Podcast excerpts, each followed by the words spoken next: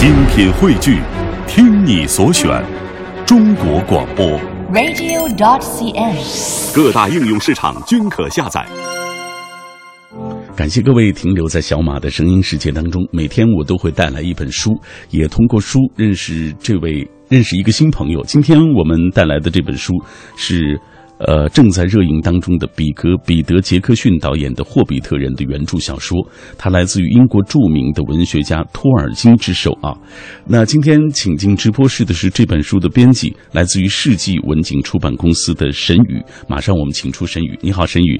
大家好，我是沈宇。嗯，今天我在微博当中也看到很多朋友在转啊，说这个沈宇是江南口音，哈哈，沈宇是上海人，呃，不是浙江嘉兴人。呃，浙江嘉兴人啊，呃，来，呃，给我们来讲一讲这本书《霍比特人》啊。据说这是托尔金先生当年他为了给给孩子们写的一本，就是炉前的这个童话书啊。同时，好像这本书实际上是比《魔戒》更早，要早十七年。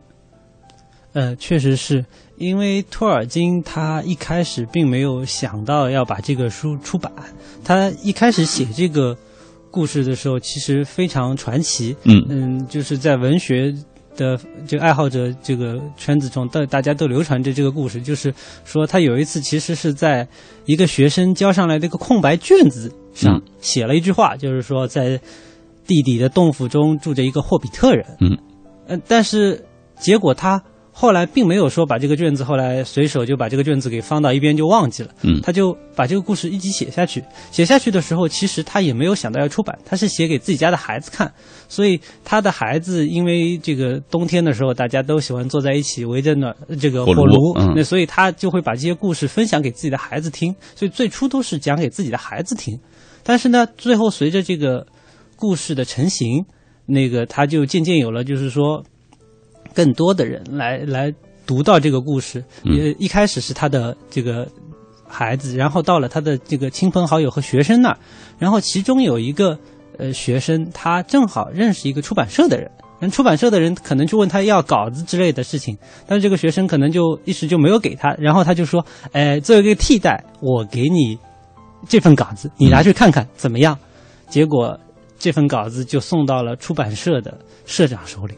呃，社长先生他就读了之后，他就哎，这个童话写的真的很好。嗯，然后他自己做了这么多出出版之后，他觉得自己还不是特别放心，他找了那个儿童文学的专家来嗯评。那专家也说，哎，这个很好，应该值得出版。他还是不放心，又做了一个 非常非常传奇的事情。嗯，他花了十先令，让自己的儿子来读这个稿子，因为他觉得，既然是儿童文学，是童话嘛，最有发言权的人应该是孩子，没错。所以这个呃呃钱花费就变成了出版史上最著名的、最值当的一笔花费。对，用时先令啊，哈哈对，换然后呃换得了一个霍比特人。换得了一个霍比特人。实际上，这本书呃现在畅销了近八十年，它的读者据说有几亿人了，已经。对，所以呃，这样的一本畅销书啊，在世界范围之内啊，这么火爆的一本畅销书，呃。我们终于看到世纪文景啊出版公司把它出版出来啊，让我们更多的人能够透过电影之外，真正的了解霍比特人。以下我们透过一个短片来了解一下这本书《霍比特人》。Far to the east, 在地底的洞府中住着一个霍比特人，他叫比尔博，一个热爱安逸生活的霍比特人，自得其乐地待在他的霍比特洞府里。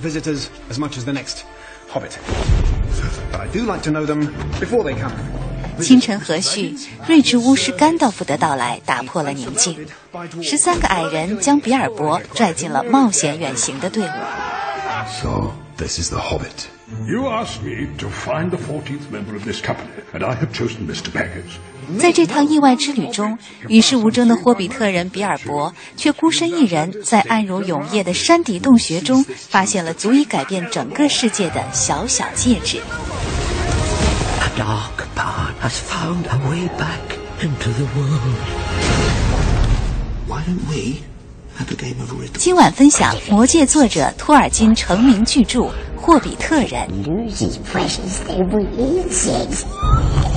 If Baggins loses, we need to go. Home is now behind you. The world is ahead. 我们透过这个短片啊，简单的了解了这本书《霍比特人》它所承载的内容。家园已在身后，世界近在眼前啊！这是这本书的封面当中，呃，编辑写到的一段话。实际上，在这本书，就是我们更多的人可能是通过彼得·杰克逊的这个电影作品啊，可能了解到，呃，这个关于霍比特人的故事。呃，有朋友问了，呃，彼得·杰克逊是演了三部啊，一二三啊，呃，这本书其实只有一本，嗯，他怎么能够拍成三部？呃。因为大家先看到的是《魔戒》这个嗯电影，所以他反过头来在拍的时候，拍《霍比特人》的时候，其实《霍比特人》和《魔戒》之间有漫长的这个时间的空格。那这一段空空隙，其实被彼得·杰克逊，他里面应该相关有的一些情节会被彼得·杰克逊挪到现在的这个《霍比特人》三部曲中来。嗯，然后因为当时。托尔金他自己写这个《霍比特人》的时候，他并没有想到自己会把这个世界，或者是说把这个世界观放的这么大。嗯，所以呃，他在写《霍比特人》的时候，有很多事情写的语焉不详。比如说，我们现在的观众可以在电影中看到，呃，甘道夫他们去呃多尔古都去找一个死灵法师。对，这个死灵法师在小说中确实也只。用“死灵法师”四个字来讲这个人，但是这个人我们在电影中其实看到了，他就是索隆，也就是魔界中最大的反派。没错，就是呃，但是在霍比特人里面，其实根本就没有说这个人是索隆，也没有指出他日后的阴谋有多大。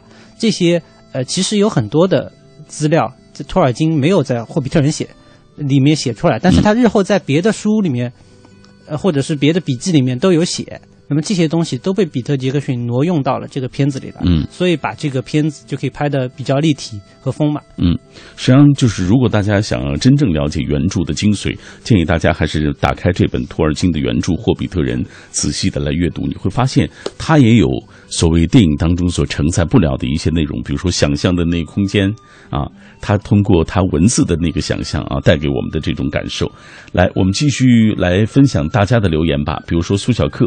呃，他说这部，呃，他说这个，呃呃，《记忆长歌》，他说托尔金写了《魔戒》三部曲，意犹未尽啊。当然，你看他的说法说的对吗？他说又写了追溯前七十年的《霍比特人》，与另一部《精灵宝钻》共同营造了精灵、人类、矮人共生的绮丽恢宏的中土世界。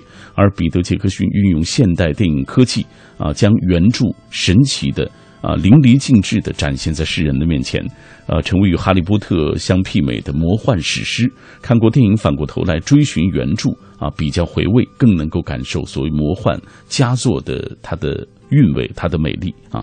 刚刚他提到了，就是呃，托尔金的还写到另一部，就是《精灵宝钻》啊，《精灵宝钻》可能我们电波那端的很多朋友也没有读过，给大家讲一讲这本书。呃。托尔金首先他写了《霍比特人》，嗯，然后呢，出版商因为面临这个这个书非常畅销，那面到这种情况，没有一个出版商愿意说一笔就收手了，肯定会说作者你给我再写一个续集，嗯，然后他就交出了一个不是续集的续集《魔戒》，嗯，为什么呢？因为《霍比特人》是个童话，而《魔戒》其实我们已经不能把它称之为一个童话了，没错，而且呃。他写出的是厚厚的三大卷，嗯，把整个世界观其实都往成人方向带了。就在《霍比特人》中，整个是童话风，很轻盈，嗯，而《魔戒》已经开始比较，呃，开始由一些比较可能是，呃，成人才能理解的政治的问题，或者是善与恶的比较高的一些形而上的问题在那里。但是，其实他同时。在写着的还有《精灵宝钻》。嗯，他五一年的时候，他就给出版商写信，他就说：“我觉得《精灵宝钻》和《魔戒》应该起码应该要么是一起出版，嗯，要么应该是接续着出版。他们是一个同样的一个世界观下的东西。嗯，《精灵宝钻》其实直到托尔金逝世，他都没有写完，最后是由他的小儿子在七十年代的时候整理出版的。”嗯，呃，大家都很好奇，为什么沈宇对于托尔金的作品这么感兴趣，还有这么了解？实际上，沈宇是做了很多，就是托尔金作品，你编辑了很多，是吧？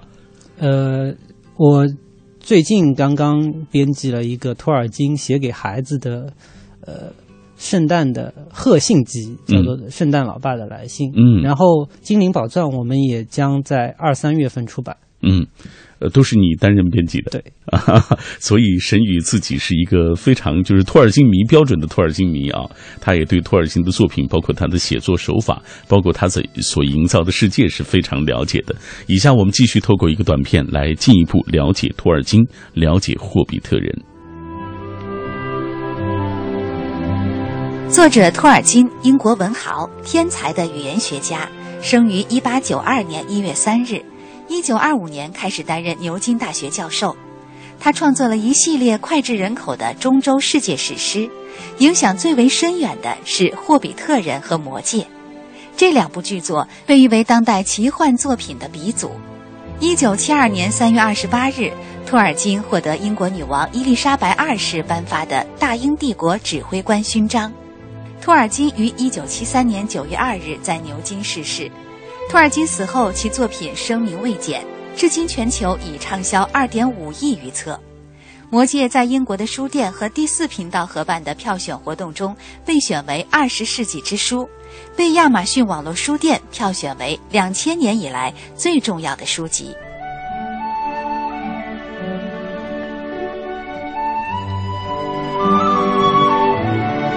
嗯，我们刚刚通过这个短片也了解了托尔金啊为孩子最初要撰写这个霍比特人的种种的一些感受。呃，有朋友问了一个问题，说很多人都是看了电影啊才去关注了原著啊，呃，可以说是电影带动了这个原著的这种畅销。他说，要想搞清楚书中错综人物的这个关系，就像外国人啊搞清楚《封神演义》啊各路诸神一样头疼。他说，特别想问一下，这本书当中有没有试图对这些人物关系做一些注释啊，变便于读者能够这个扫清障碍，顺利的阅读。其实好像不需要这样的方式。呃，其实大家可能因为是受了电影的影响，因为呃，电影《霍比特人》他为了要跟《魔戒》这个世界观来衔接，嗯，所以会把很多霍比特原著里面根本不存在的人物。呃，放进来，嗯，呃，我说的根本不存在有两个意思，一种呢是其实他在霍比特人的故事中应该存在，但是托尔金因为他是写给孩子的，嗯，而且那个时候他也还没有完全构思好魔戒，所以那个人并不在小说中出现，嗯，还有一种是这个人根本在原著霍比特人和原著的魔戒中都不存在，嗯，第一种情况，比如像我们非常喜欢的精灵王子 Legolas，嗯。他的父亲和他，在这个霍比特人中，其实只有一个称谓叫精灵王。嗯，也就是说，我们不知道这个精灵王是 Legolas 的爸爸，当然也没有他的儿子的出现。嗯，那第二种情况就是像我们电影中看到跟矮人 Kitty 发生一段恋情的 torial 嗯，是一个原创的角色。是。那所以，其实霍比特人这个小说里面，呃，这个童话里面，托尔金他虽然这个呃说这个没有为大家做出注释，说这些人错综复杂的关系，但是他其实里面的人物相对更简单。对，而且。即使说他没有像电影一样交代说，呃，精灵王跟矮人之间到底有什么仇隙，呃，具体有什么仇隙，但是他还是在之前出现这个人物的时候，他会介绍一下矮人和精灵之间曾经有过怎么样的关系。所以对阅读来说，所以不存在不存在不存在障碍。嗯，更何况他是写给孩子看的。嗯。你的意思是说，其实是彼得·杰克逊为了戏剧冲突，他添加了很多线、很多人物。呃，对他有添加人物，还有一些他是根据魔戒的方式把霍比特人给重塑了。嗯，因为托尔金他先写完这个霍比特人，后来才写出魔戒。嗯，其实在他写写完魔戒之后。曾经发愿想要把霍比特人整个用魔戒的方式重述一遍，嗯，但是他最后放弃了，他只是修改了霍比特人部分的章节，让他的叙述得以吻合魔戒的叙述，因为、嗯、呃两组人马走的前半段路程是一样的，嗯，所以他有一些叙述可能会产生呃分歧，所以托尔金只是修订了那些分歧的地方，而没有把整个小说给。暗黑化或者成人化，嗯，但是他还是留下了一些笔记在那些，所以彼得杰克逊拍出来的很多东西其实是托尔金的笔记中找出来的，嗯而不是他自己身边乱造的。哦，他还是在托尔金的这个思路之下，甚至在他的这个笔记当中找到了这些原型，然后更好的把它们丰满。啊，这是这个托尔金啊，这个原著的作品带给彼得·杰克逊的一些灵感啊所造成的。各位，此刻你正在听到的是来自 FM 幺零六点六中央人民广播电台文艺之声的品味书香节目。我们今天为大家介绍的这本书是《霍比特人》啊，这是来自呃世纪文景出版公司出版的一部作品，那也是热映的同名大电影啊《霍比特人》的原著。呃，今天请到我们直播室为大家来介绍这套书的这本书的是来自世纪文景出版公司的编辑沈宇。以下我们继续透过一个短片来进一步了解关于这本书的相关情况。Oh, misty eye of the mountain below. 霍比特人最初是托尔金写给自己孩子的炉边故事，自1937年首次出版，已被翻译成64种语言，销售超过一亿册，成为20世纪最受爱戴的文学经典之一。译者吴刚，上海外国语大学高级翻译学院副教授，英美文学博士，翻译文学作品约三百万字，教文学、教翻译为生，读文学、做翻译为乐，视书如命的永久性文学青年。有很多人，你原以为可以忘记他们，其实没有，他们一直会在你心底的某一个角落，他们组成了你的记忆与感情。当某一天你翻开某一本书，读到某一段文字，或者看电影的时候，他们又会慢慢的在你的心里复苏。其实他们一直都不曾离去。各位，你正在听到的声音，它来自于中央人民广播电台文艺之声品味书香，我是小马。每天晚上我都会带来一本书，也会认识书背后的这个朋友。那今天带来的这本是正在热映当中的彼得·杰克逊导演的《霍比特人》的原著小说，来自于英国著名的文学家托尔金。那为了更好的为大家介绍这本书，呃，小马特别请到了这本书的编辑，来自于世纪文景出版公司的沈宇，走进我们的直直播室，和各位一起来分享。当然，在今天节目进行的过程当中，也欢迎大家通过微信、微博来跟我们保持紧密的联络。微信参与的方式是微信公众平台当中搜索“文艺之声”，微博参与的方式，新浪微博中。找到小马 DJ 或者是品味书香，你就可以在第一时间在我的直播帖之下给我留言。当然，各位也可以同步啊下载中国广播 APP 来收听我们的直播。今天我们的话题就是请各位来说一说你眼中的霍比特人，无论是电影还是原著啊，大家都可以来分享或者是吐槽。果然啊，这个霍比特人是有广泛的这种影响力的。呃，我们也看到很多很多朋友通过微信、微博在跟我们分享，比如说自然就说了，霍比特人真是不可可思议。他说，你只要花一呃这个可能一个月的时间就能够完全的去了解他们，或者你花几天的时间就能把所有的这几部呃所谓电影啊什么都能看完啊，或者书都能看完。但是哪怕呃这个一百年过后，他们仍然可以让你吃惊，这就是他们最大的那种魅力。嗯，他说了，精灵王和王子。都是特别迷人的，这在看电影的时候感触最深的一点。还有朋友提到了，呃，这是，嗯，他说，啊，这是红色啊。他说原著要比电影要更棒，许多人物的心理刻画的比电影中展现的更要丰满和立体。无论霍比特人还是魔戒，普通人用爱、真诚、怜悯改变未来，在小说中充分诠释，让人感动。而电影还还原了书中的一个中土的世界啊，一再让人着迷。嗯，还有朋友给我们掉书袋了。他说，这个利物浦的一个艺术家花了五个小时的时间，把整个魔界里的中土地图画在了一个咖啡杯上。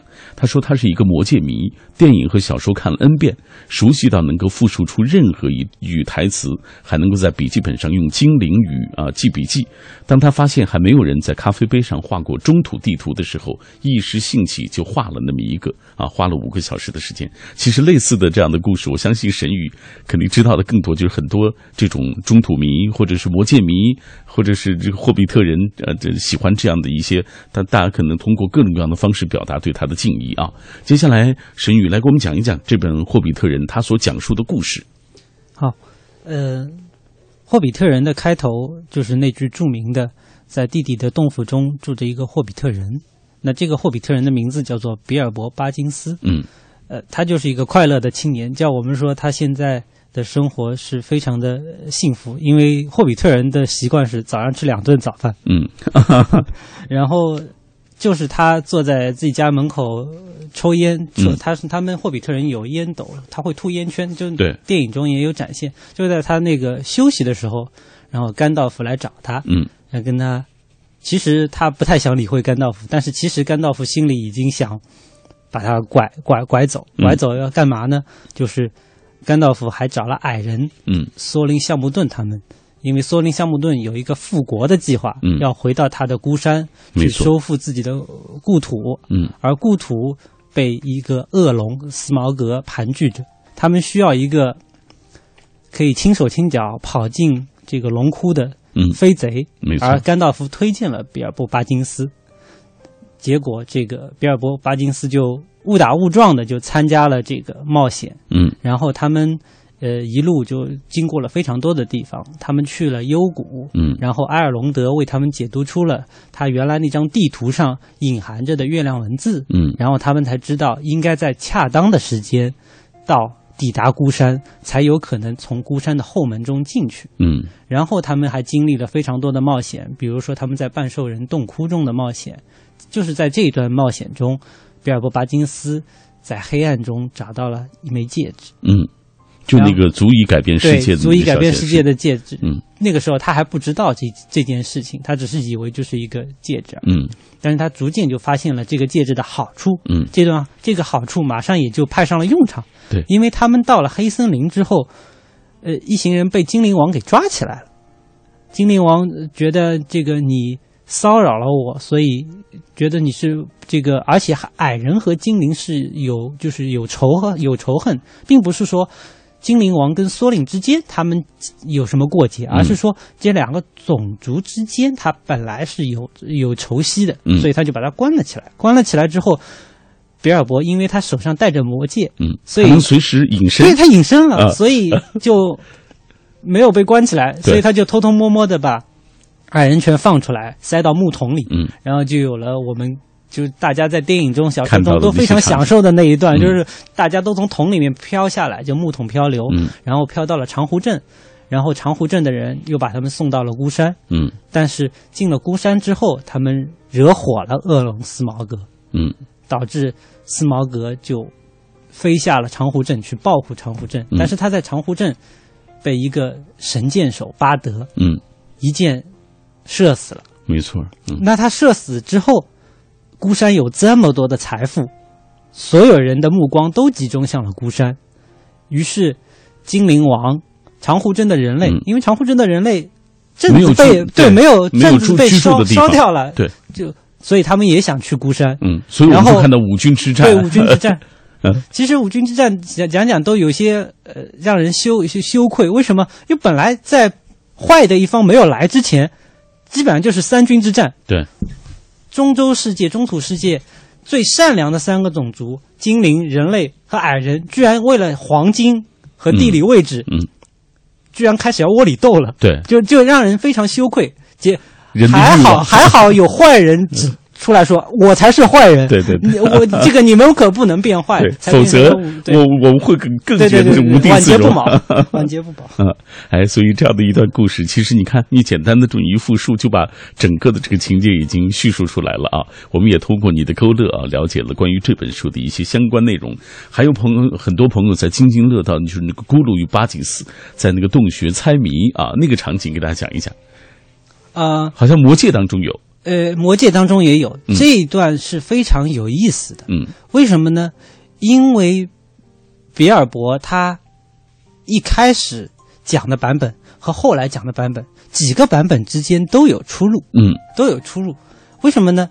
呃，你可以把它理解为，呃，这其实是因为魔戒也在腐蚀比尔博的内心，嗯因为呃你可以看到，所有人都想占有魔戒，但是不是所有人占有魔戒之后都有好下场的。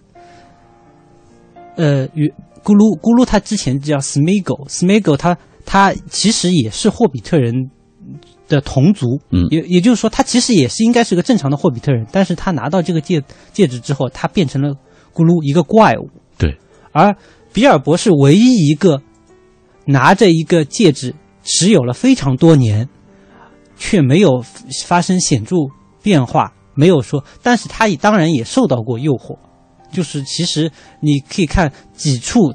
这个他关于说如何得来这个戒指，包括猜谜的细节，到时候最后是怎么样的？其实我们可以把它看成是魔戒对比尔博的一个考验。嗯，包括我们电影中可以看到，最后第三部电影结束的时候，甘道夫问：“你不要以为这个我不知道那个魔力戒指你都派了些什么用场，这个东西不能经常乱用。”他就告诫他。嗯，结果比尔博非常笑容满面的，你不会觉得他在撒谎的。他说：“啊，这个东西啊，这个东西掉了，不见了。”打仗的时候不见了，但是他回到家之后，其实他的他的镜电影镜头中就表现出他其实迫不及待的手在很痒很痒的就想去掏向自己的口袋，想去摸那个戒指。嗯，所以其实是一种考验，是是一种考验。那个魔戒对于他来说也是考验。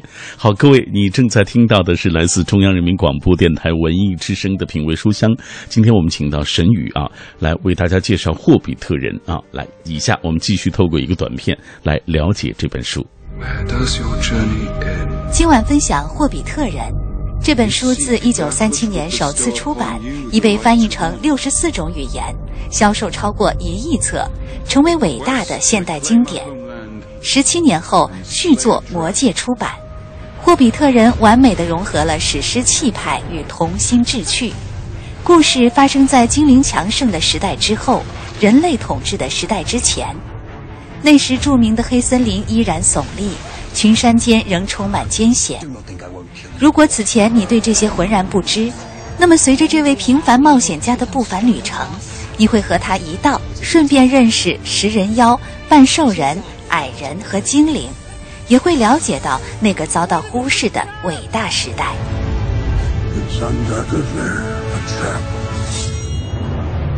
初入世界的前路未知，正如去而复返后的无法忘怀。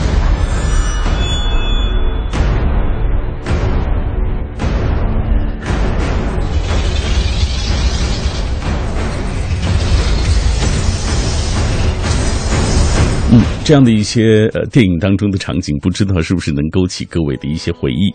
呃，我们继续请到沈宇来给大家继续介绍《霍比特人》啊、有人对托尔金本人也是特别感兴趣。赫兰明迪，我们来看看他说的。沈宇，你看你你知道吗？他说，对于托尔金来说啊，类似呃这个，比如说自闭症写作，或许是他这个命运的不幸。然而正因为如此，他才能不受外界的打扰，沉浸在自己的世界当中，六十年如一日，营造自己，呃，也是满怀童心的这个中土的世界梦，也是命运给他的一种馈赠吧。史诗落幕，传奇不朽，留给我们的不仅是观看阅读传奇的快感，更是对友情、忠诚等等美好的重温。他说，小人物也有不平凡的命运。关于托尔金本人的情况，你给大家介绍一下吧。呃，托尔金，关于托尔金，我首先讲个非常有意思的细节，嗯，就是大家可以看到，在魔戒中，在霍比特人中都有非常多的蜘蛛，嗯，然后大家也都流传着说托尔金非常讨厌蜘蛛，因为他小时候被一只蜘蛛蛰伤过，嗯，所以他有童年阴影，他会把所有的这个仇恨都集中在蜘蛛身上，嗯，呃，所以他会在所有的作品中都写蜘蛛是非常邪恶的生物。呃，但其实托尔金本人曾接受过采访，嗯，记者问他，就是说，为什么要在《霍比特人》里面写那些蜘蛛呢？他说，其实我是为了吓我的二儿子 Michael，嗯，因为他特别怕蜘蛛，所以我就故意要吓他。他是个非常就是非常有意思的父亲，嗯。但是其实他也不至于每一个作品都在吓他的孩子。嗯。他有三呃三男一女四个孩子，对，从他大儿子约翰三岁起，他就每年到圣诞节，嗯。他就写那个卡片给圣诞卡片给、嗯。那。一般人就是说送个礼物就完了，嗯。他还要写卡片，他冒充圣诞老人，圣诞老爸，对，圣诞老爸，那他就是圣诞老爸，然后他就写写卡片，他就是说啊，这个我马上就出发啦，到牛津来看你啊，亲亲你啊，抱抱你啊，嗯。就是这个我还把我自己画在卡片上了。他他每年都干这个事情，嗯，一直就干了二十几年，哦。一直到他小女儿十四岁。小女儿十四岁的时候，他大儿子已经二十七岁了。嗯，也当然就是说，他最后几年的信其实只是写给小女儿或者是小、哎。我想知道他的这个孩子们知道这个 这个真实的情况吗？他他孩子当然知道，因为呃，如果大家有有机会读《圣诞老爸来信》的话，你可以在某一些信里面读到这个托尔金非常哀怨的说：“哎呀。”约翰怎么没有给我写信啊？你们问问他，他是不是忙得忘记我了呀？嗯，是不是不想我呀？嗯，或者是，哎呀，他怎么没有把袜子挂起来呀？我我可想他呢，他不想我，我好想他。嗯，就会有会有这样那种呃有点傲娇的那种 那种感觉在那里。嗯，呃，他每年都写那种卡片，其实到最后，呃。你可以读到的不仅是一个，就是说写给孩子的一个欢乐逗趣的童话，嗯，到最后其实可以读读到非常深沉的父爱。他最后一封信的时候，他其实，呃，我我编辑的时候，包括译者黄磊父女他们在翻译的时候，嗯，都都非常感感动。他就是说，呃，也许这是最后一次你把圣诞袜挂起来了，也我们也不得不说再见了，嗯，但是我们是永远不会忘记我们的老朋友的，嗯。好感人啊，呃，好像他对三儿子有朋友说是特别的钟爱，因为他最后好像他这个呃他的文学遗产实际上是留给了三儿子，他作为继承遗承执执行人。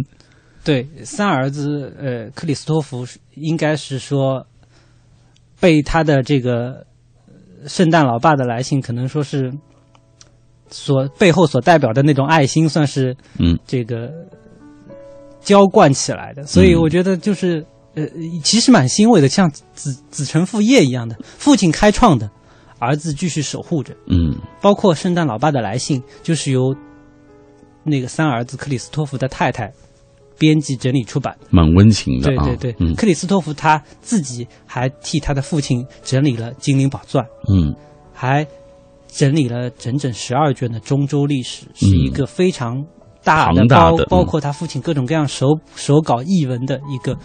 一个集子，嗯，所以应该说，我自己都非常感动这件事情。嗯，好，品味书香，各位此刻正在听到的，我们介绍的这本书是世纪文景出版公司出版的，神宇做编辑的这部作品，叫做《霍比特人》啊。今天很多朋友都特别对《霍比特人》这本书啊，包括对他的《魔戒》啊，当然都特别的感兴趣，呃。双叶武长安，他问了一个问题，他说：“这部书有作者对现实的隐喻吗？”他说：“我听过一种说法，其实你知道，满天飞，各种说法都有啊。他其中一种说法是，作者写《魔戒》是影射二战啊，虽说未必准确吧，但也不免融入了他的经历和他对世事的看法和感受。你听说过吗？呃，正史当中没有这么记录的。呃，如果这位朋友好好读一下这个《魔戒》，嗯，他会在前言中就发现。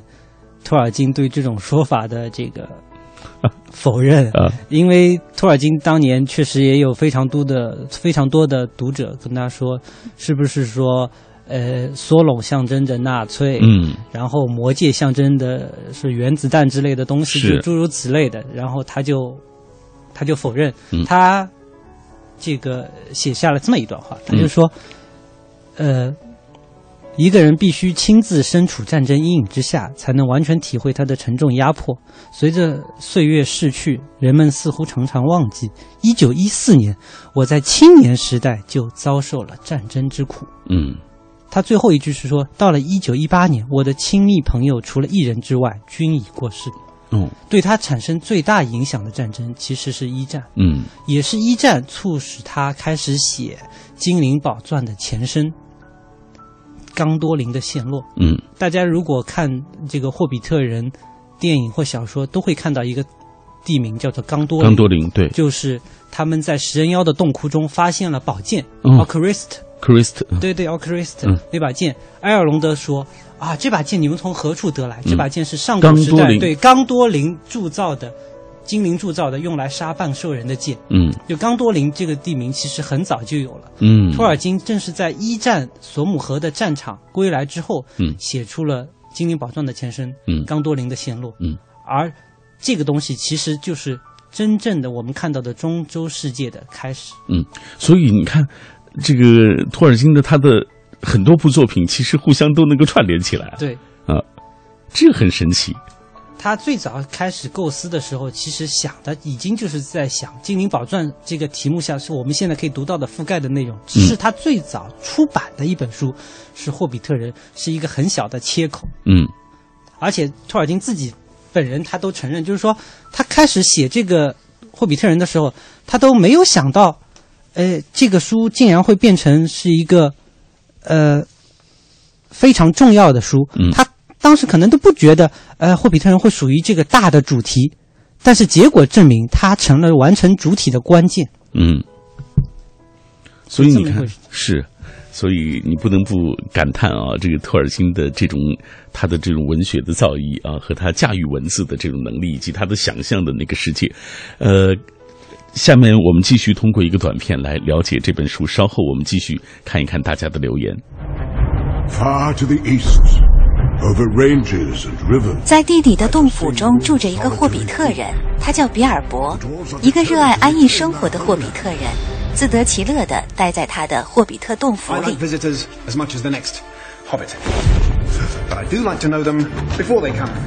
清晨和煦，睿智巫师甘道夫的到来打破了宁静。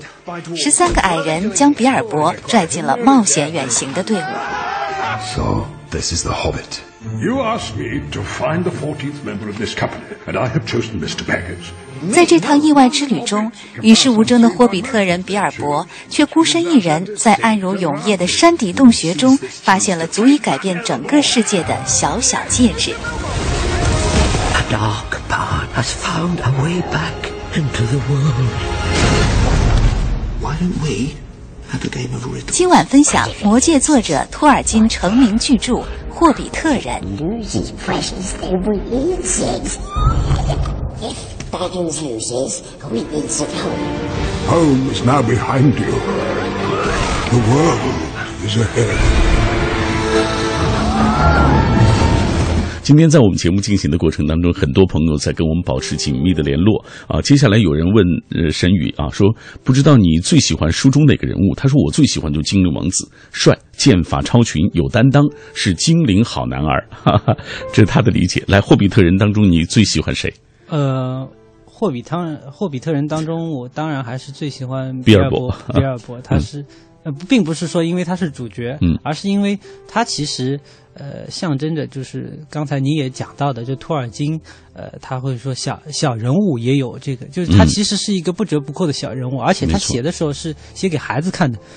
霍比特人比矮人还要矮，其实就跟孩子差不多高，而且他们的心灵非常纯真。其实他有呃一定程度上是在讲孩子，就是说你这个人要保持一种纯真的心态来看待这个世界，来对待所有的人物。嗯有的时候在意想不到的时候，其实人需要的是这样的一种心态。嗯，有人喜欢睿智巫师甘道夫，对 哎，甘道夫其实也是一个非常伟大的人物。是嗯其实甘道夫他，呃，我们平常讲讲巫师，巫师感觉他好像他是一个人，其实甘道夫在，呃，托尔金的整个神话体系中，他是一个神，嗯他是次级神，嗯，他叫、呃、那种神的这个种族的名字叫做麦雅，他其实是个神，嗯但是托尔金写的又不是那种，呃，魔法乱飞的那种、呃、故事，所以其实甘道夫拥有的能力有限。你可以看到，在这个片子中或者小说中也好，他从来没有说他一。